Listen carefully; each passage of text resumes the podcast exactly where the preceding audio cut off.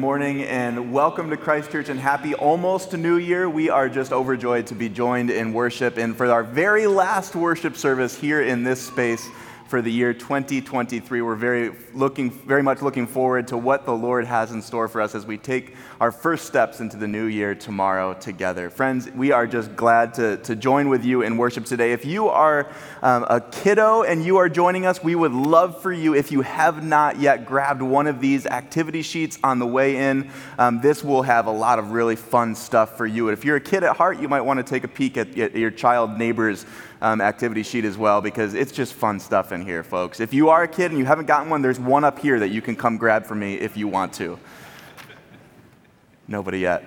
Um, friends, we are just, again, we're glad to have you. If you are new to the community here at Christ Church, we would love to get a chance to meet you. And so we offer something called Christ Church in Five. Immediately following the, the service, my friend Kelly Scheel will be able to meet with you and, and get a little bit um, more information about your story, what brought you into the life of the church, what you're looking for in terms of next steps of faith. And she may be able to help plug you into um, a next step here in the life of Christ Church. And so be sure to find her after the service and say hello and share a little bit about yourself with her as she would love to share about the church. Friends, as we continue our time in worship, um, I'd love to invite us to take a moment of pause, to prepare our hearts, to open ourselves to the ways that God may work in and through this time that we have together, through our hearts and through our fellowship, through this moment of silence. Let's center ourselves now on the Lord.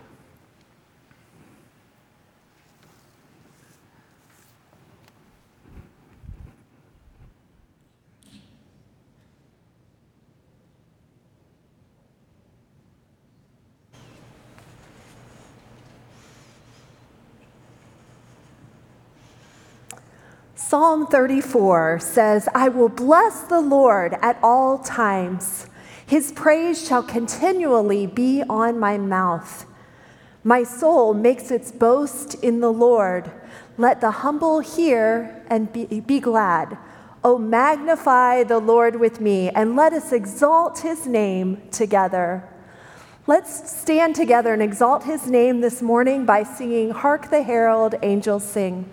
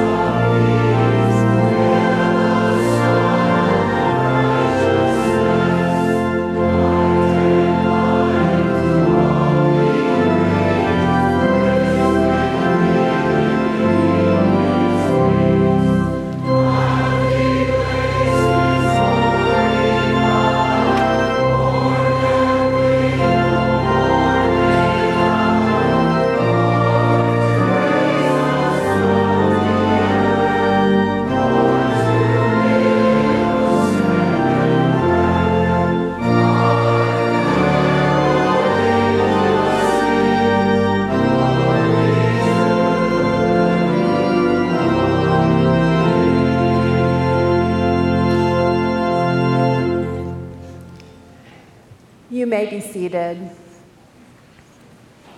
Would you join me in a word of prayer? Father, we come before you this morning with a spirit of gratitude. We are thankful for Christmas and the time to celebrate the birth of your Son, Jesus Christ. Thank you for sending him into our world so that we might better understand who you are and your deep love for us. As we reflect on the past year, Lord, we confess our sins to you.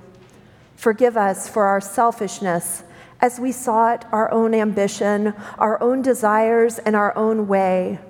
Forgive us for holding tightly to our lives, for trying to control things and not trusting you with everything.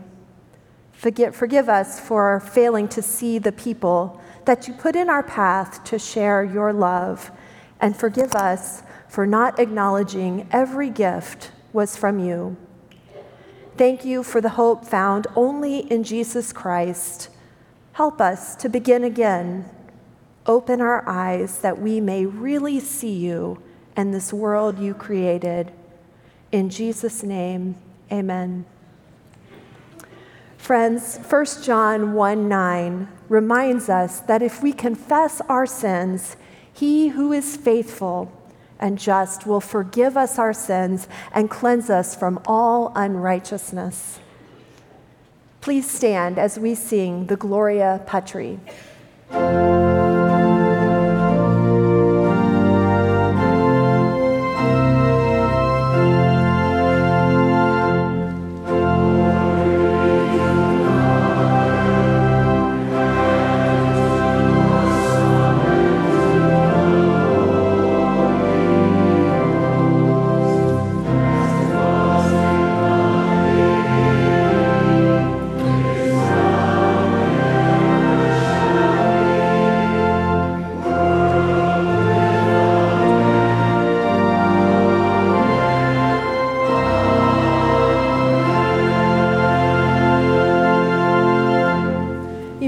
Seated again. And join me again in prayer. God, thank you for loving us and for allowing us to bring our request to you. This morning, we humbly lay before you the desires of our heart, trusting that you hold us in your mighty hands. Today, we lift up those who are carrying a heavy burden. For those that are grieving, bring comfort. For those that are anxious, bring peace. And for those that are lonely, remind them that you are there walking beside them and they are never alone. We pray for our church. Help us to be a people who continually seek you. Help us to show your love in the way we extend hospitality and serve one another. And when we gather together in this place, renew our spirits so that we can leave these walls and go and share your good news in our community. We lift up our mission partners in Chicagoland, in our country, and around the world. Bless their work as they transform communities, lift women and children, relieve suffering, multiply churches and disciples, and develop leaders. Help us to continue to learn about their work and to support them through volunteering and prayer.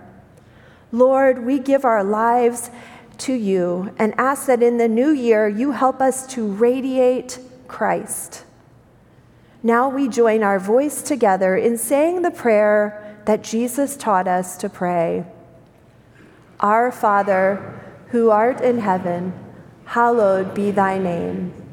Thy kingdom come, thy will be done on earth as it is in heaven. Give us this day our daily bread, and forgive us our debts as we forgive our debtors. And lead us not into temptation, but deliver us from evil. For thine is the kingdom, and the power, and the glory forever. Amen. Amen. Friends, before we begin, I actually want us to keep a couple of those phrases that we just prayed together on the forefront of our minds as we continue in worship together. The first of those is Thy kingdom come, Thy will be done on earth as it is in heaven. And the second is Give us this day our daily bread. Both of these lines are particularly poignant for our conversation this morning, and, and we'll spend more time with them a little bit later. But to get into things, I want to start us off with a question, and that question is for all of us What did Christmas cost you this year? I would imagine we likely have a lot of different answers. Some of us who are maybe the more analytical and financially minded of the group, we have an immediate answer. It's a numerical figure to the very cent of the sum of all of the gifts, all of the food, all of the drink, all of de- the decor that made this week possible in your household. You know exactly how much money you spent and likely how it did or maybe did not fit into your family's yearly budget this year. Some people, though, of course, nobody here or nobody tuning in online either, may be thinking about the relational cost that was incurred this week. There were a lot of hours logged with in laws, were there not? There were attempts at negotiation with overtired kids. That was maybe my story this week. There were introverts thrown into highly social situations, all of that leaving folks all over the place feeling exhausted from the relational expense. Some of you uh, might be thinking about the sheer amount of time that you spent prepping the house for the family to come, navigating the chaos of the boutiques and the grocery stores in the week leading up to Christmas, carefully cooking every dish and baking every single cookie, wrapping every gift, only to then clean everything up when the guests leave, to, to do all of the dishes, to put everything back to where it was before.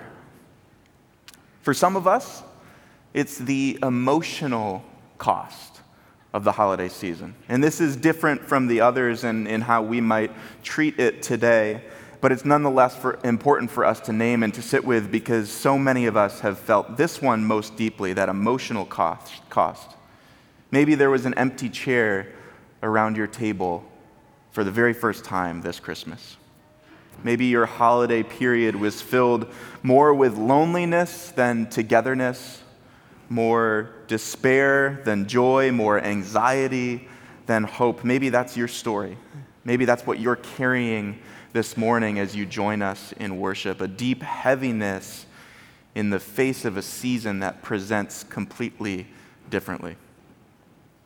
With the exception of, of that final example, the, the majority of the cost that we've taken on this season has been to some degree voluntary right? A conscious decision has been made on our part to make the payment of financial, relational, or temporal capital in exchange for a very specific experience or ex- a specific feeling. This year, I paid money at Target for a sled so that my kids can go flying down a snowy hill one day. Maybe today. We'll see. Maybe you led your family through a real life remake of the movie Four Christmases so that everyone can enjoy uh, one another and nobody would be excluded. Maybe your rhythms of sleep were disrupted this week after multiple nights in a row, staying up late with the family members that you rarely get to see throughout the year. Regardless, in the exchange, in our sacrifice, when we make the decision to invest, to put in, there is some level of hope or confidence or maybe even resignation that it will be worth it in the end. That the result will be worth the cost. And I pray that it was for you this season. And often it is. We, we see the reaction of our parents or our kids when we give them that perfect gift that we have spent time or money on. We deeply enjoy to our very core the togetherness of our family gatherings. After hosting a fulfilling get together with our loved ones, we forget the hours of prep that went into it and we just reminisce with a smile as we clean up. But sometimes, truthfully, it doesn't feel worth it. Like I mentioned, I bought a sled for my kids for Christmas. It's rained every single day since Christmas it's not really feeling worth it right now. Sometimes, maybe if we're being honest, the family gathering leaves folks feeling more uncomfortable or hurt when we don't receive the return on our investment it starts to not feel worth it at all. So there's some risk involved in this as well. And, and furthermore, the, mo- the more costly the investment, the greater the perceived risk. I spent $12 on that sled, so it's not a huge risk. It's $12. The likelihood is that it's going to snow and, and, accumulate to some degree in the next few months, um, so I'm not too worried. Plus, I think I've already gotten my money's worth just from this sermon on the sled illustration this morning. But if you're purchasing a car or you're purchasing a home, you are kind of feeling um, and you've put in the countless hours of research and you're, you're potentially putting up tens or, or hundreds of thousands of dollars, you are feeling the unease of risk. When the cost is high, we make sure as best as we can in our own power that it will indeed be worth it. Now, most of us probably all of us didn't come to church this morning for a lesson on cost benefit analyses or, or risk management. So let's just dive into the scripture this morning. Um, but I want us to keep that initial question in mind What is the cost of Christmas? Now, for, um, for those of you who, who were not a part of our um, last four weeks of our Advent series or, or don't know the Magi story, we're, we're punching right into the story of the Magi right at the end. Um, and so, allow me to set the scene a little bit for us. The Magi, who were highly educated and had a vast understanding of the skies, they followed an unusual star that had appeared.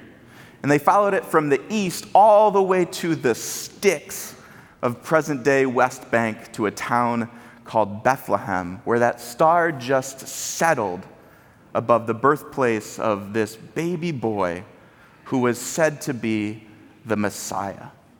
And just before they arrived in Bethlehem, they were instructed by King Herod, the ruler of all Judea at the time, to return to him after they had found the baby so that he too could give honor and worship to this newborn king.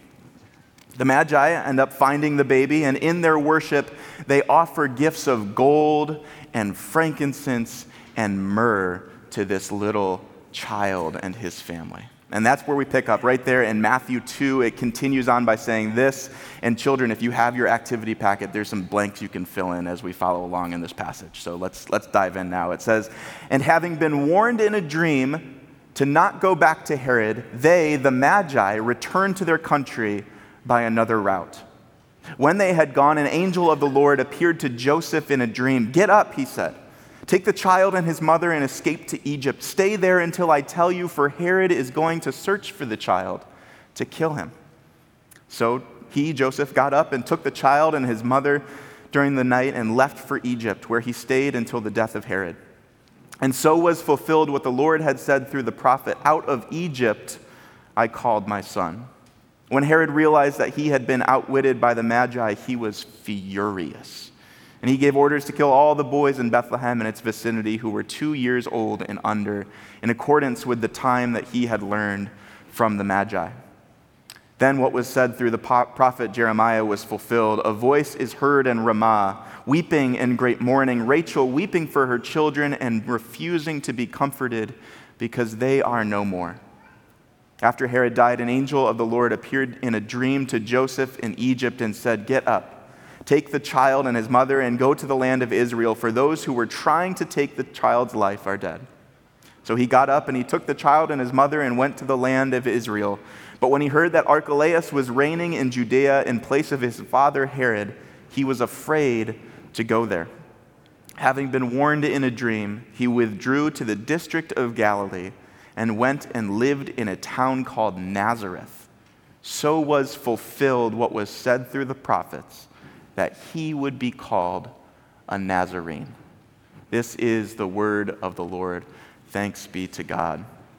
You see, in this passage, we get a sense of the cost of, of, of the sacrifice of that original Christmas for the Magi and for Mary and Joseph, and a little bit of how God used that sacrifice as part of his greater story. And at the same time, we watch Herod's self preservation turned, turned devastatingly costly.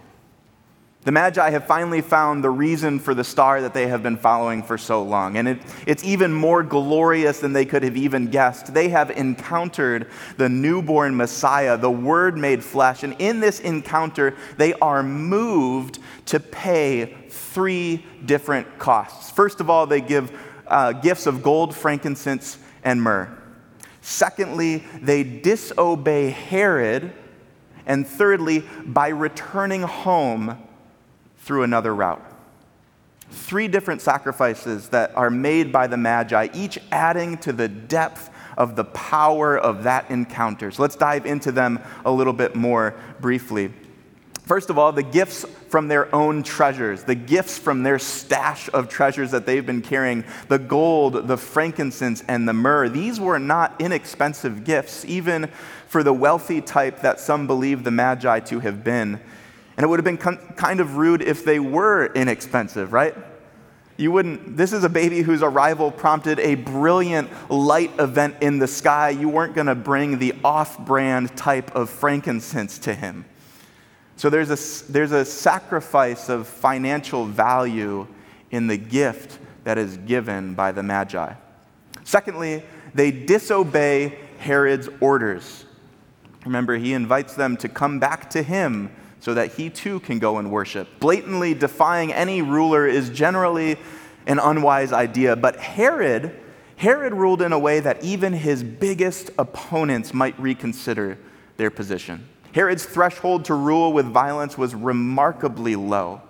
And to go against him would A, immediately put the a target on the heads of the Magi while they were still within Herod's geographical reign, and B, it would exclude them from any potential reward that they might receive from Herod for aiding him in the search for the child.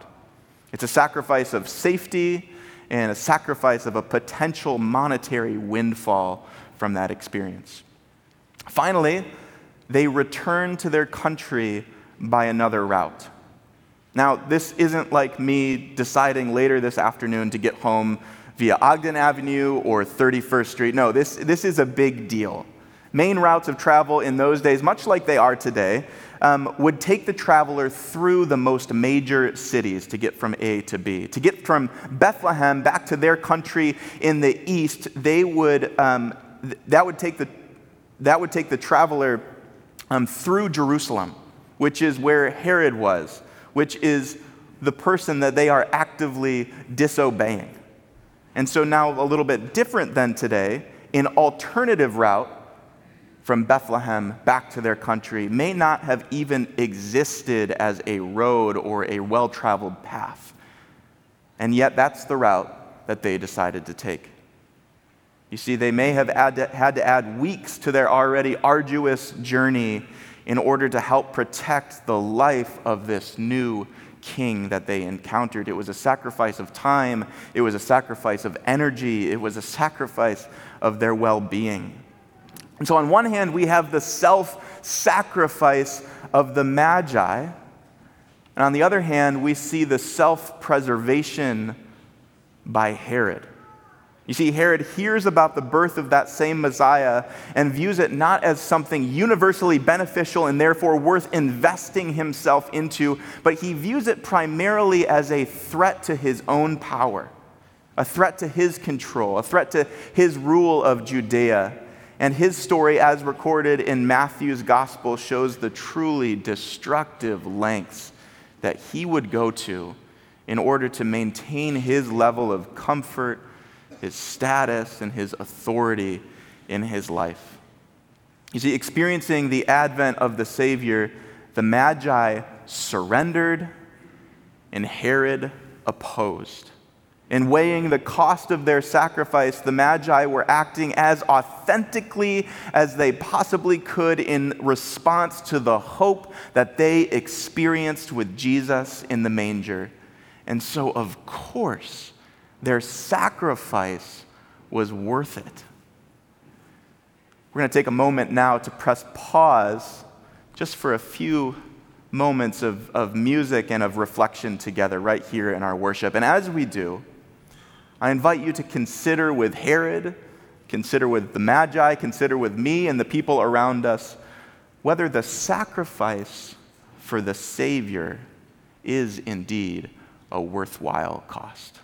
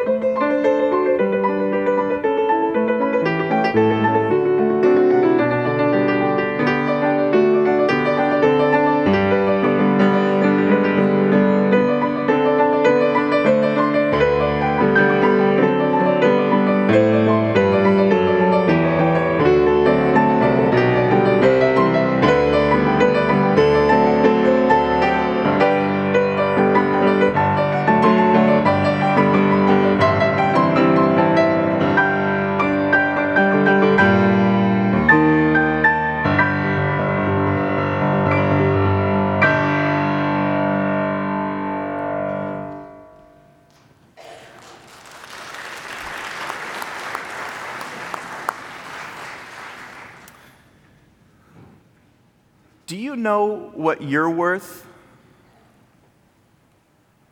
We, we've spent some time already talking about what the experience of the newborn Jesus was worth for the Magi, based on what we see that it cost them. But what are you worth? I wonder if this passage helps us get closer to an answer there. This is Philippians 2 verses 5 through 11. In your relationships with one another, have the same mindset as Christ Jesus, who, being in very nature God, did not consider equality with God something to be used to his own advantage. Rather, he made himself nothing by taking the very nature of the servant, being made in human likeness. And being found in appearance as a man, he humbled himself by becoming obedient to death, even death on a cross. Therefore, God exalted him to the highest place and gave him the name that is above every name, that at the name of Jesus every knee shall bow in heaven and on earth and under the earth, and every tongue acknowledge that Jesus Christ is Lord to the glory of God the Father. What, what Paul is describing in those words is the cost that Jesus experienced for you. God saw the gap that we had placed in between ourselves and Him. He saw the price that had to be paid for you and for me, and He said, It is worth it. And so, what did He do? Let's rehash that again. He who, being in very nature God, did not consider equality with God something to be used to His own advantage. Rather, he made himself nothing. The king of the universe made himself nothing by taking the very nature of a servant, being made in human likeness, and being found in, a, in, in the appearance as a man, he humbled himself by becoming obedient to death, even death on a cross.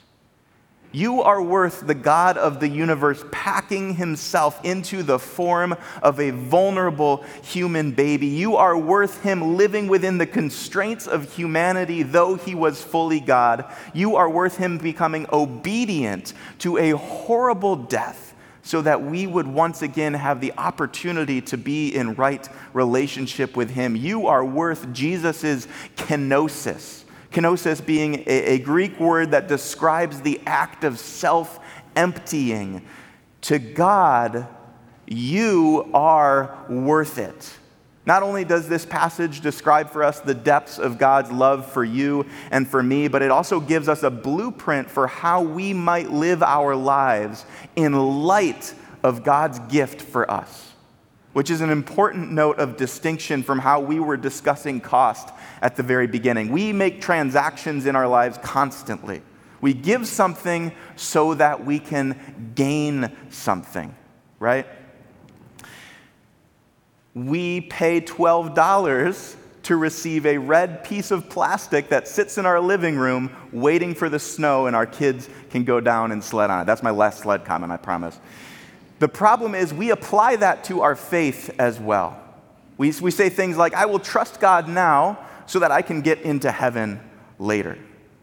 And while that perspective may indeed draw us deeper into relationship with God because of the way that He can redeem our fallenness, it actually kind of gets things backwards in terms of living out our faith. The reality is that we don't live our lives for Christ because of what we might receive in return, but instead as a response to the one who has given everything for us. Our sacrifice is a response of worship to the truth of the Christmas narrative that light pierced the darkness and the darkness will never overcome it. We are moved to offer ourselves back to God in worship for all that He is done and all that He is doing and will continue to do for all eternity. And that Philippians passage gives us a picture of what that can and what that should look like in our lives. We are invited to use that model of Jesus' kenosis, his self sacrifice, his self emptying, to in effect live as little Christs, as Christians, as best we can, so that we may bring glory to his name and so that we can open ourselves to, for him to use our sacrifice as an asset for the coming of his kingdom. The Christmas narrative, and especially our text for this morning, captures all of this so beautifully. God, out of his love for us, sent Jesus, fully divine, to be born in humility. The helpless child, born to impoverished parents who were, who were taking refuge alongside animals. And yet, his glory was such that those who encountered him, even in that lowly place, the Magi, the shepherds, Mary and Joseph themselves, they had their lives changed as a result. They then responded by giving up their resources, giving up their comfort, giving up their control, their very lives as an act of worship, allowing the Lord to use them for His good purposes. And this all seems perfect, right? Like those characters in the Christmas story, we can have an encounter with the love of Christ that compels us to live in a way that mirrors the humility and self sacrifice of Jesus himself. And that is our prayer, that, that we do experience that. But I, and I would imagine we would all agree that that type of cost is indeed worth it. But then, why is Herod's story in there? And not only that, why does my lived experience, unfortunately, often reflect Herod's self preservation instincts? Maybe things aren't so perfect after all. Maybe it's not so easy to live into that type of self sacrifice. Maybe we all have a bit of Herod within us. Theologian A.W. Tozer shares about what he calls the self hyphenated sins self worship, self centeredness, and the like. Postures of our brokenness that all put ourselves as the axis of our worlds and drive us toward a lifestyle of self preservation. Quite simply, if we are the center and the sustainer of our lives, we must do what we can to maintain that. This flies in the face of the, the Philippians 2 model of kenosis, of the self emptying and the self sacrificing and the self denying. We desire to preserve ourselves because without ourselves, we fear that we might lose our influence, our impact, our imprint on the world because it seems as though that we are the ones that have designed and established all of that for ourselves. C.S. Lewis, in his notable work, Mere Christianity, writes this He says, God made us, invented us as man invents an engine. A car is made to run on petrol, and it would not run properly on anything else. Now, God designed the human machine to run on himself. He himself is the fuel our spirits were designed to burn, or the food our spirits were designed to feed on. There is no other. You see, self preservation is the act of filling our engines with diesel when they run on gasoline. We have been designed by God, given life by God, we are sustained by God, and yet we try to feed and fuel ourselves on our own, neglecting the one who is the life, the light of all humankind. Sometimes I, I admit, I think that the people who design the gas station fuel pumps are out to get us, or maybe more accurately, out to get me. It has been more times than I'd like to admit that I will pull up to a pump um, to put gasoline into my car, and I see four pump handles all lined up, each of them with a different color, none of them readily setting themselves apart as diesel. And so it's in those moments that I need to really, really focus on what I'm doing. Because worse than paying for the service to remove the diesel out of my engine and clean the fuel filters and the injectors would be me coming up to the mechanic and saying, Yeah, I pulled the, pulled the wrong fuel, fuel handle. It seems so easy to do sometimes. What happens when we put the wrong fuel in our engines? We have to empty out what that engine is currently trying to run on and replace it with that which will make it thrive. Not only will that type of kenosis allow the Lord to fill us and draw us into life to the full, as Jesus puts it, but self sacrifice gives us the opportunity for even greater impact and influence than we could ever ask or imagine. If we self preserved, we are limited by our own power, running on the wrong fuel. But when we lean into the humility of Christ, we open ourselves and we open our stories to be used by God in powerful ways. One of my favorite pieces of our, our passage for today in the Christmas story is how clearly God uses the sacrifices of these individuals as impactful pieces to his plan in ways that they couldn't even have guessed. The Magi, they presented gifts of gold, frankincense, and myrrh to this new family of three and that may have been a sacrifice of, finan- of financial value for them. Shortly after they leave, Mary and Joseph are forced to flee to Egypt, which is not a short or inexpensive trip, and especially for an impoverished family. Biblical historians tell us that it is highly likely that the gifts of the Magi would have financed the trip from Bethlehem to Egypt and back to Nazareth, meaning that God used the sacrifice of the Magi to preserve the life of Jesus in the face of danger. Mary and Joseph's sacrifice of fleeing to Egypt caused them to return to a different city, Nazareth, the city where it was prophesied that the Messiah would be from.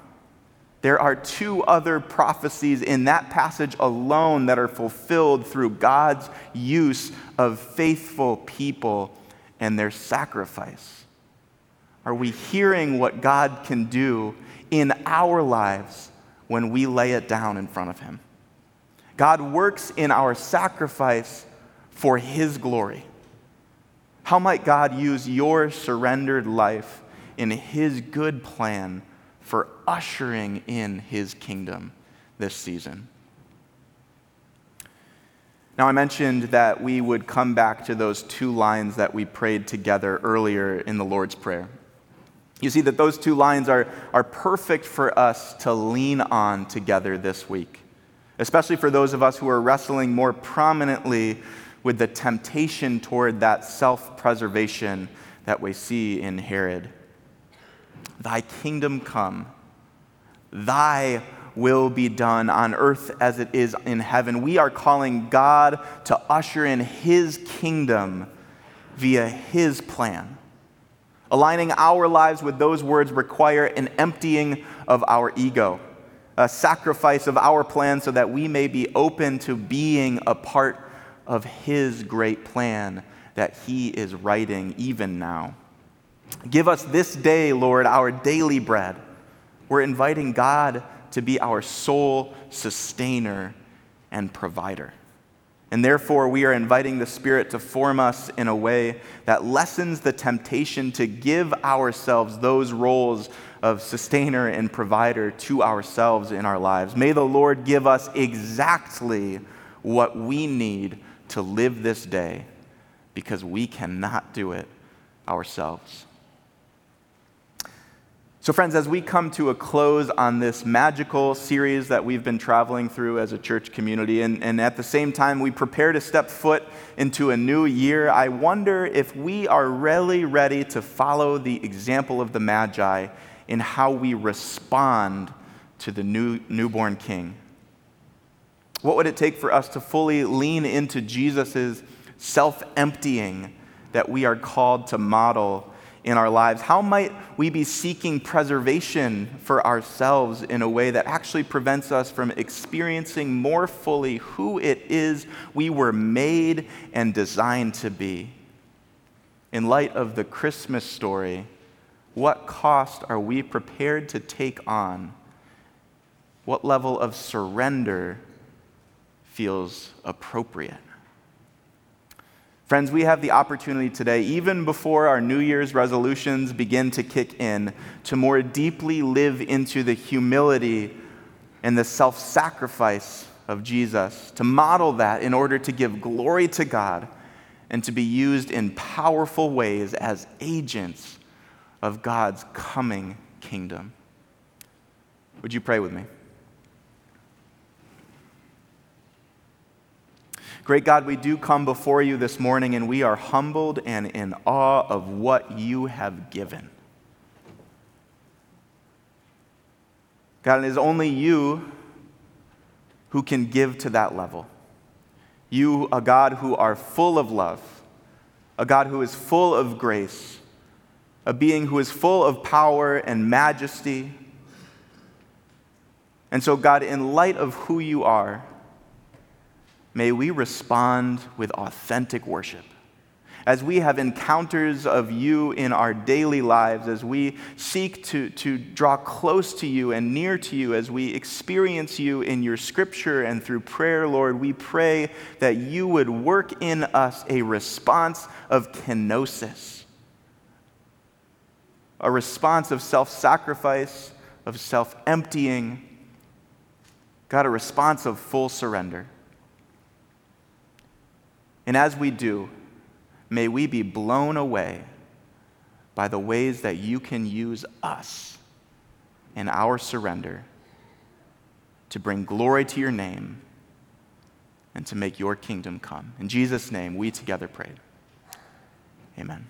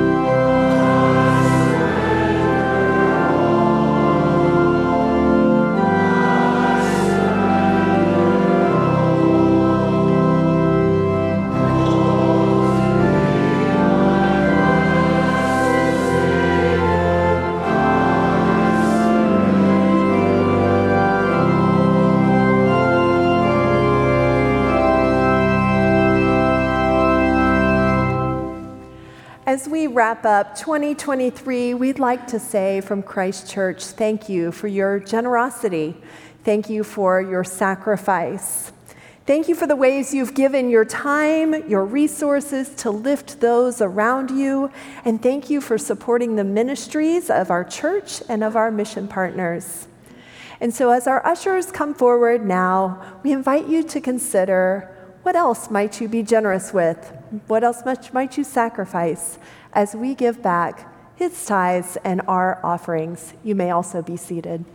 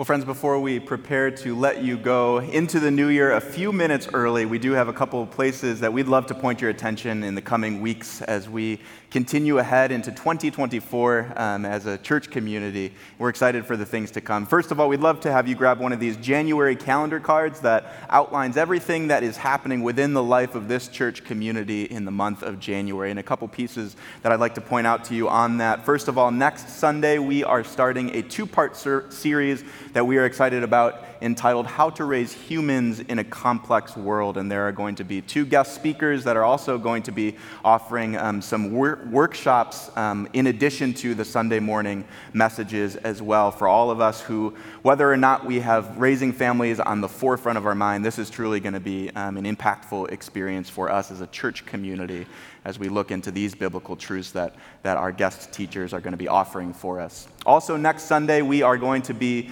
um, experiencing the sacrament of Holy Communion together, and so we would love to invite you back for that as we engage in that together as a church community, as a family. Um, to come before the table of the Lord together. So we're excited to invite you back for that. Friends, as a reminder, um, if you are new or newer to the community, uh, my friend Kelly would love to meet you if you are here in the auditorium right through the glass doors as we leave today. If you're joining us online and you're new and you're checking us out and you'd like to learn more, you can just write "I'm new" in the chat, or and our chat host will be able to reach out um, and have give you that same experience of Christ Church in five. And friends, if you did come in this morning and you are carrying a weight or a burden, or you are feeling some of that emotional cost that we talked about a little bit earlier. We have folks on hand to pray with you and for you, and it would be their honor um, to come before the Lord with you in that way. And so you can find them if you're joining us online. Our chat host will be able to, to um, engage with you in that way. And if you're here in the sanctuary with us, um, you can find that over in the banner um, back by our prayer room. Well, friends, as we go, would you stand as we receive this benediction? As we go into the new year, may we go as people fully surrendered, fully surrendered to the God who loves us so deeply that he would humble himself to even death, death on a cross. And as we do, may the Lord bless you and keep you. May he make his face to shine upon you and to be gracious unto you this day until we meet again and forevermore. Amen. Bye.